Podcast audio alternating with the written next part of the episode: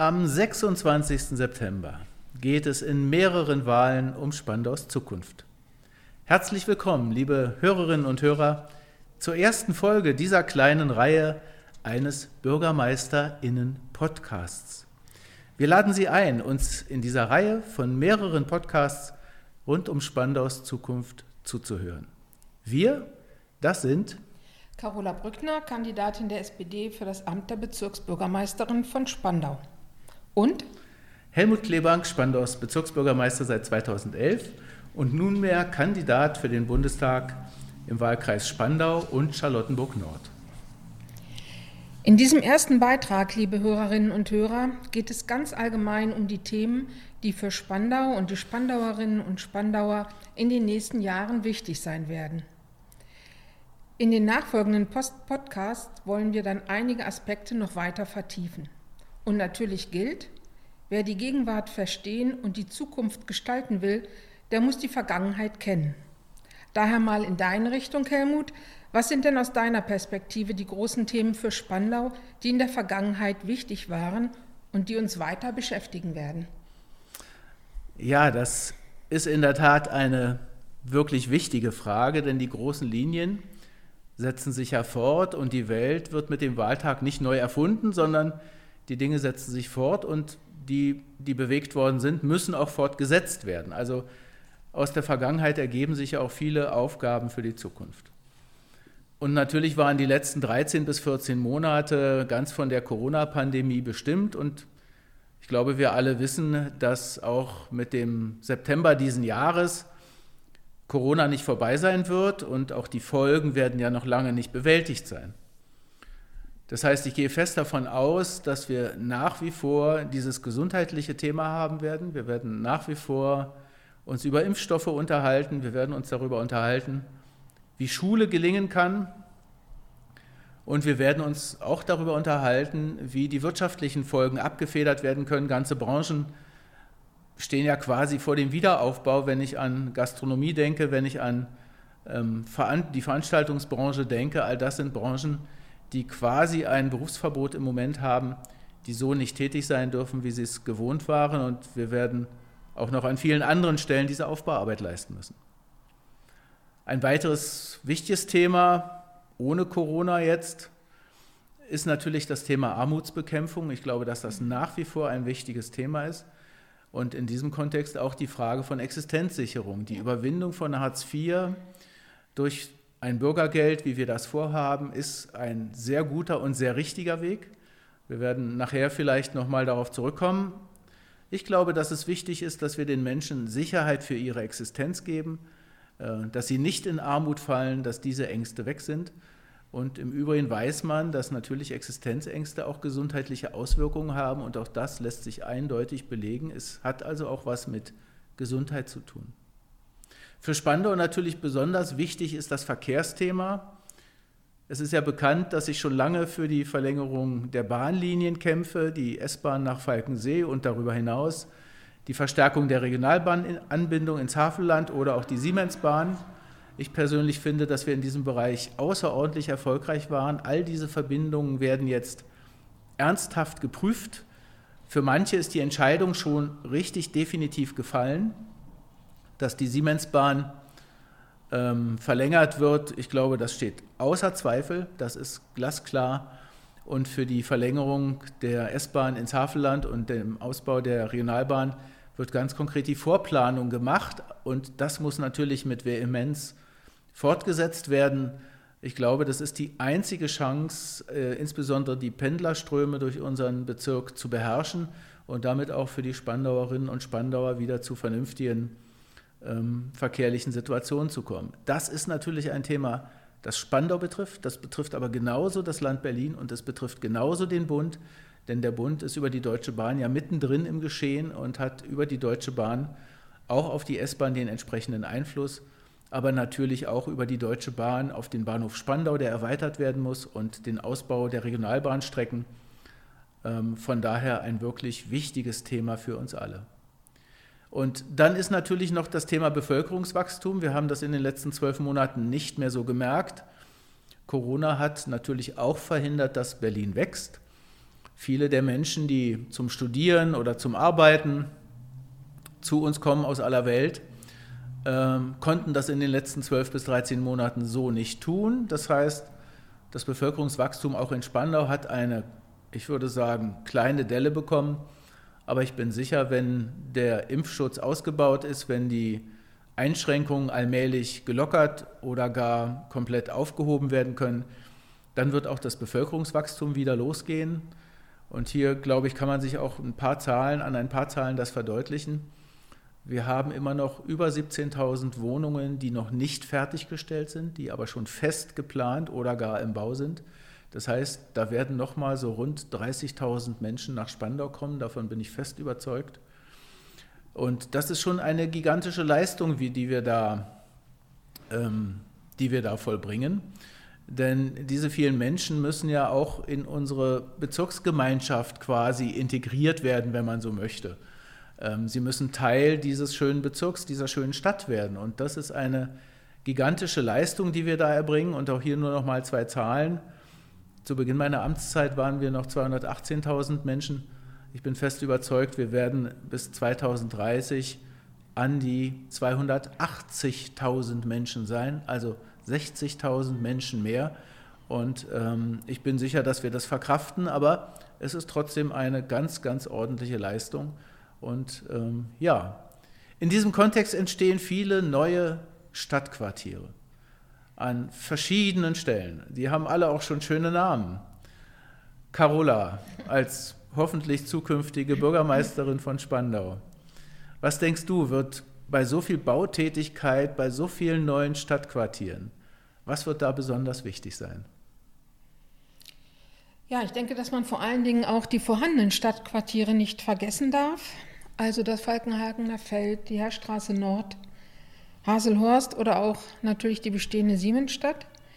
Ähm, ich glaube, von zentraler Bedeutung wird, die, wird der Ausbau der großen Verkehrswege sein. Du hast sie eben genannt, Helmut. Das heißt aber eben auch, dass alte und neue Kieze besser und ähm, ja, verlässlicher miteinander verbunden werden. Und darin liegt meiner Meinung nach eine ganz große Chance.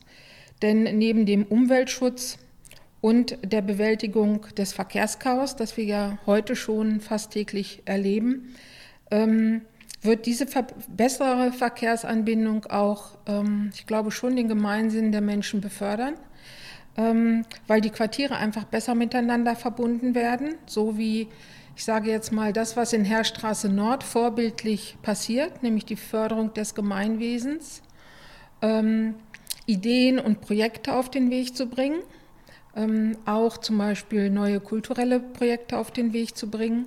Ähm, das wird dann für Nachbarschaftsgebiete, für anliegende Kieze natürlich viel leichter zu erreichen sein. Ich glaube, dass ähm, Quartiere oder das, was man auch manchmal als ähm, Schlafstätte bezeichnet, ja, ähm, dass das lebendige Quartiere werden können äh, und dass sich Menschen dann viel besser mit ihrem Quartier und ihrer Umwelt, ihrer unmittelbaren Umwelt auch identifizieren können. Und das müssen wir stärker fördern als bisher. Das schafft mehr Lebensqualität. Und mir ist noch eines wichtig, dass sich bei Neuplanung, hm, dass wir uns bei Neuplanung, denke ich, stärker an die vorhandenen Quartiere ähm, orientieren können. Also an, zum Beispiel an der Wilhelmstadt oder an der Neustadt weil da hat sich ja vieles bewährt. Da gibt es ja lebendige äh, Kieze natürlich auch mit Problemen, ja, die man auch nicht aus dem Blick ver verlieren darf. Aber ähm, diese großen ähm, Wohnstädte, die, die, bisher gebaut wurden, das glaube ich reicht nicht. Ähm, und bestehende Stadtteile, das ist eben auch wichtig, müssen, wenn nötig, auch geschützt werden. Ich sage mal als Beispiel Siemensstadt, da wird ja was glaube, was ganz Tolles Neues entstehen. Da passieren, da, da wird sehr viel Geld, äh, Milliarden Euro wird investiert. Es wird ein sehr attraktives Quartier entstehen, CO2-neutral. Es wird ähm, eine moderne Industrieproduktion geben. Es wird Wohnen geben, Bildung geben, Freizeit geben. Das heißt, dieses ganze Gebiet wird ja enorm aufgewertet. Man wird da wohnen wollen. Was passiert dann mit den umliegenden Stadtteilen? Selbstverständlich werden die Leute da auch noch gerne wohnen wollen. Und das muss geschützt werden, damit die Mieten nicht in uns endliche äh, steigen, steigern. Und deswegen brauchen wir, glaube ich, bei diesem, in diesen Gebieten auch einen Milieuschutz, ein Milieuschutzgebiet, das ausgewiesen werden muss. Und dafür steht ja auch die Spandauer SPD. Ich denke, es kommt letztlich auf drei, auf drei Kernfragen an, wenn man sich ähm, der, wenn man sich die Planung von neuen Quartieren ansieht. Nämlich erstens, wie erreichen wir eine soziale Vielfalt in den neuen Quartieren? Ich denke, das gelingt nur, wenn wir mietpreisgebundenen Wohnraum zur Verfügung stellen. Dann der zweite für mich sehr wesentliche Punkt, wie soll die öffentliche Infrastruktur aussehen? Welchen Anspruch stellen wir an das Leben in, dieser, in diesem neuen Stadtteil? Dazu müssen wir frühzeitig Bürger einbinden, meiner Meinung nach, nicht erst dann, wenn ähm, die Planung den, das normale, sage ich mal, förmliche Beteiligungsverfahren vorsieht. Das ist gut und richtig, aber da sind wir auch, auch, auch schon oft spät dran. Ähm, das heißt, wir müssen uns vorher überlegen, bevor die Planungen anfangen, was wollen wir? Sport, Grünanlagen, Nachbarschaftstreffs, fußläufige Einkaufsmöglichkeiten das muss von Anfang an mitgedacht werden, genau so, wie wir jetzt nachträglich über die Erschließung des ÖPNV nachdenken. Es darf natürlich eigentlich so nicht passieren. Ich weiß, da liegt vieles auch beim Land, aber der Bezirk muss sich da eben äh, einmischen und muss laut sein und darf nicht nachlassen. Und die dritte Frage ist für mich, wie stellen wir barrierefreie Quartiere her? Denn, ähm, wenn, denn Wohnneubauten bieten ja die einmalige Chance, ähm, im Innen- wie im Außenbereich barrierefreies Wohnen zu gestalten. Und diese Chance, glaube ich, dürfen wir nicht ver vergeben, weil sie für Jung und Alt wichtig ist. Und das auch noch bei, sage ich mal, mietpreisgebundenen Wohnungen, wenn öffentliche äh, Wohnungsbaugesellschaften diese Quartiere bauen, haben wir eben diese Möglichkeit, das auch ähm, neue Wohnungen, gut ausgestattete Wohnungen zu erträglichen Mieten gen äh, genutzt werden können oder gemietet werden können. Ähm, entscheidend ist aus meiner Sicht, dass wir versuchen müssen, durch kleinteilige und lebendige Sozialräume den Zusammenhalt äh, zwischen den Menschen noch zu stärken. Und ich bin sicher, dass es den allermeisten Menschen auch sehr wichtig ist, auf ihr Umfeld zu achten und ähm, auf sich gegeneinander zu, also äh, auf, auf sich äh, untereinander zu achten. Ähm, Zusammenhalt und gegenseitigen Respekt kann man in einer städtischen Gemeinschaft ähm, dann erwarten, wenn Menschen diesen Respekt auch von öffentlicher Seite erfahren. Ähm, das heißt, äh, wie ich schon mal sagte, die Wohnsilos in die Landschaft zu setzen und ähm, Sozialleistungen zu zahlen, wenn es nötig ist, das ist zwar gut, es reicht aber nicht. Ähm, das wissen wir heute allzu gut. Und ich würde dich, äh, Helmut, gerne fragen, Respekt ist auch einer der Begriffe von Olaf Scholz, der dich jetzt kürzlich im Wahlkreis besucht hat. Was verbindest du damit, mit diesem Begriff Respekt? Ja, vielen, vielen Dank für das Stichwort, denn tatsächlich habe ich mich sehr gefreut, als ich gehört habe, dass unser Kanzlerkandidat Olaf Scholz den Begriff Respekt neben Zukunft und Europa in den Mittelpunkt seiner Kampagne und seiner Überlegungen für die Zukunft Deutschlands gestellt hat. Ich halte alle drei Begriffe für außerordentlich wichtig und na klar ist Respekt ein ganz zentraler Begriff, der einem ja auch immer wieder ähm, vorgehalten wird. Es wird immer wieder gesagt, ich will respektvoll behandelt werden. Das kann ganz verschieden gemeint sein. Im Alltag ist es häufig dieser gegenseitige Respekt im Umgang das hast du ein bisschen ja auch schon gesagt. Der ist auch ausgesprochen wichtig. Ich würde mir wünschen, wenn das alle Spandauerinnen und Spandauer mal auch wirklich beherzigen würden, denn leider begegnet einem oft auch sehr viel Respektlosigkeit im Alltag. Man muss es leider so sagen. Wenn jede und jeder für sich Respekt einfordert, dann muss man ihn aber auch anderen gewähren. Und ich will vielleicht mal hier auf, ein, auf einen grundlegenden Aspekt dabei zunächst eingehen.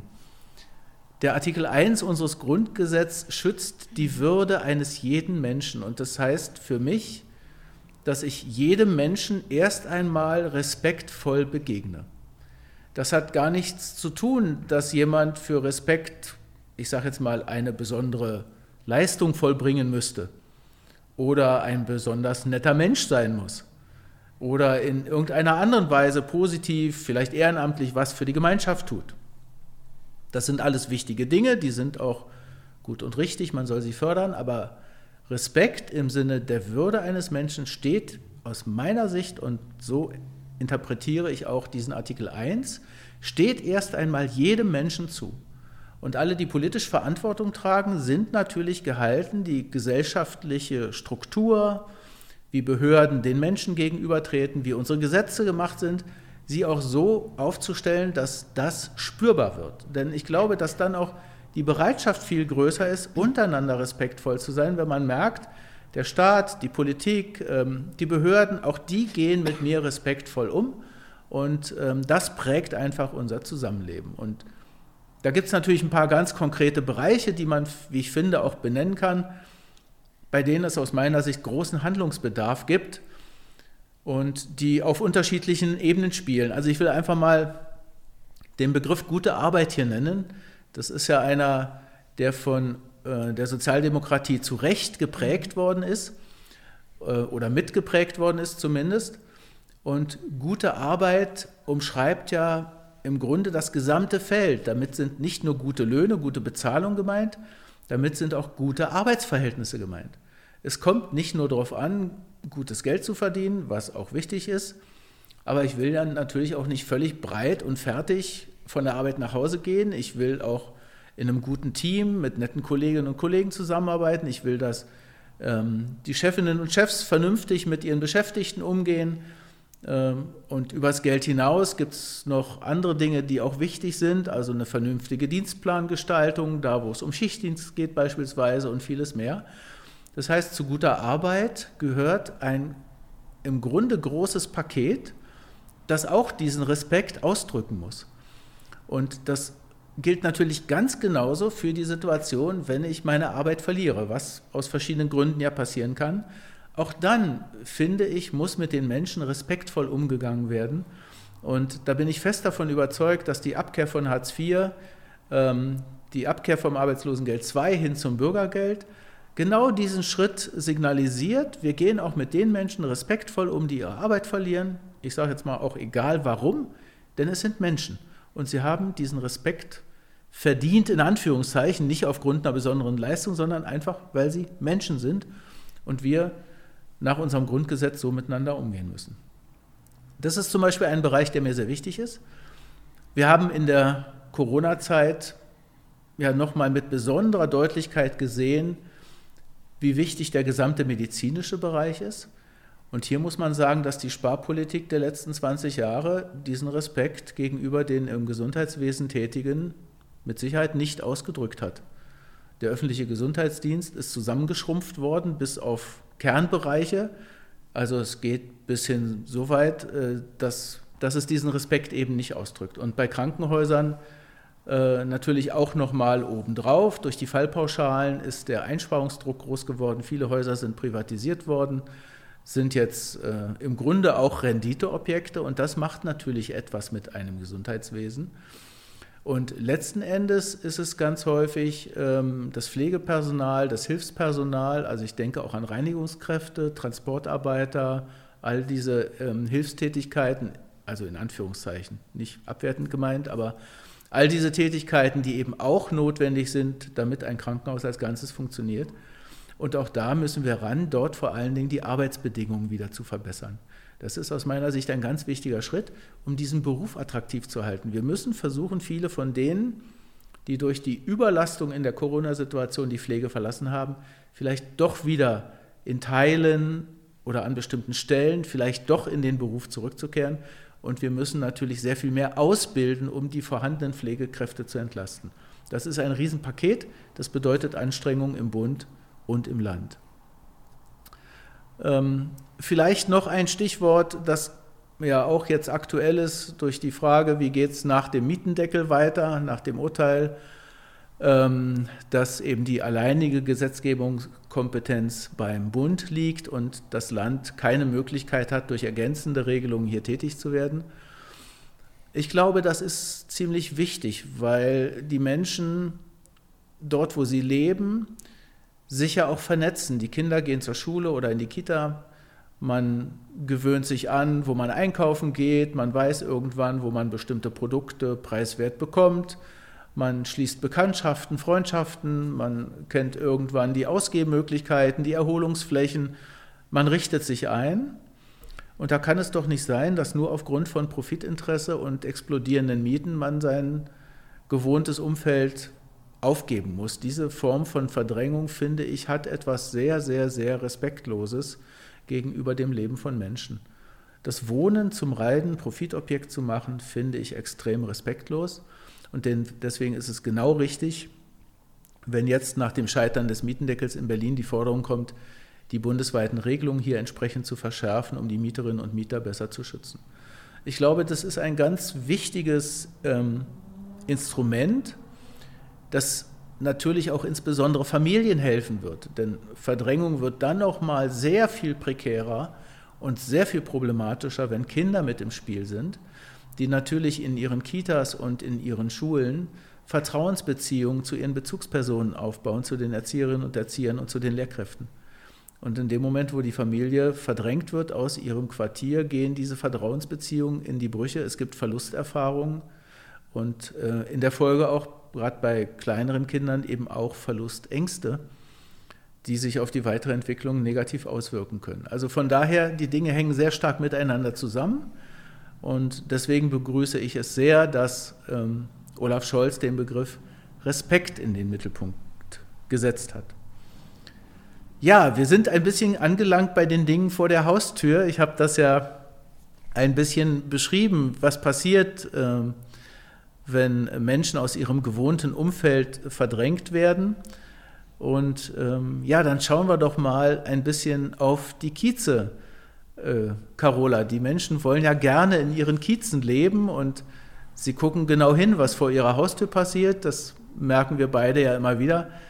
Wenn du Bürgermeisterin sein wirst, hoffentlich, was denkst du, wie müssen wir da in den Kiezen ran, um die Situation vor der Haustür zu verbessern? Ich glaube, da gibt es angesichts der Größe von Spandau, und du hast es ja auch gerade gesagt, Spandau wird äh, nochmal beträchtlich wachsen, in nicht allzu ferner Zukunft, noch einiges zu tun. Anderes, was sehr erfolgreich jetzt begonnen wurde, sollte natürlich fortgesetzt werden, ganz klar. Ähm, ich will mal zuerst sagen, dass neben der Verbesserung der Verkehrssituation, also der, Groß-, der Ausbau von großen Wegeachsen und des schienengebundenen Verkehrs, ähm, ich mir wünschen würde, dass mehr Wert gelegt wird auf den Ausbau des Geh- und Radwegesystems. Ähm, ich kann mir auch ähm, oder vorstellen, dass es wichtig ist, in den Außenbezirken, und dazu gehört ja Spandau, auch E-Ladesäulen für Autos und Fahrräder auszubauen. Dazu, wir brauchen also ich glaube eine ganze Reihe von Standorten, damit das auch wirklich gut angenommen wird ähm, diese doch stärkere ökologische ähm, Möglichkeit, sich durch den Verkehr zu bewegen. Ich möchte mich auf jeden Fall dafür stark machen, dass äh, das erfolgreiche Programm der BSR ähm, fortgesetzt wird und ähm, der Parkreinigung und zwar für alle Park- und Grünflächen in Spandau. Das ist, glaube ich, ganz wichtig. Ähm, die Menschen schätzen das sehr, dass die Grünanlagen jetzt sauberer sind. Man ist doch ganz klar, man hält sich dort ähm, lieber auf und äh, es wird auch weniger vermüllt. Da, wo kein Müll ist, werfe ich äh, nicht so schnell was hin. Ganz, ganz klar, ganz logisch. Ähm, eine weitere Maßnahme ist natürlich die Entsiegelung von, von Flächen, damit Regenwasser nicht ähm, ungenützt in die Kanalisation fließt. Das heißt ja auch, dass die Umwelt grüner wird. Ähm, wir können auch noch dazu beitragen, indem wir künftig Bäume anpflanzen, die besser mit der Trockenheit umgehen. Da gibt es ja jetzt auch mittlerweile ähm, viel, was ausprobiert wird. Ich finde, das sollten wir unbedingt unterstützen. Und es gibt noch eine ganze Menge andere Dinge, die man hier nennen könnte. Ich würde abschließend aber gerne zwei Projekte nennen, die mir sozusagen Herzensanliegen sind. Das ist nämlich einmal, dass es in ähm, Spandau keine Möglichkeit gibt, außerhalb des Forstes ähm, die Hunde im Kiez frei laufen zu lassen. Und deswegen möchte ich mich dafür einsetzen, dass wir Hundefreilaufgebiete schaffen in den Quartieren. Wir denken im Moment an ähm, ein Hundefreilaufgebiet im Spektepark als Standort die Fläche zwischen Hohenzollernring bis zum Spielplatz im Spektepark. Da gibt es auch noch weitere Überlegungen, aber das wäre ein möglicher Standort, der, da bin ich ganz sicher, was auch gut angenommen wird, ähm, was auch denjenigen, die keine Hunde haben, glaube ich, sehr gut gefallen wird. Und last but not least möchte ich gerne Vereine und Initiativen vor Ort unterstützen, indem wir ihnen die Möglichkeit geben, sich in guter Atmosphäre, kostengünstig sozusagen zu treffen. Ähm, es ist oft so, dass die Vereine und die Initiativen, also ehrenamtlich arbeitende ähm, Menschen, nicht die Möglichkeit haben, äh, Räume zu nutzen. Häufig sucht man sich dann eine Gaststätte oder, oder irgendeinen Raum, wo man auch verzehren muss, was sich auch nicht jeder leisten kann.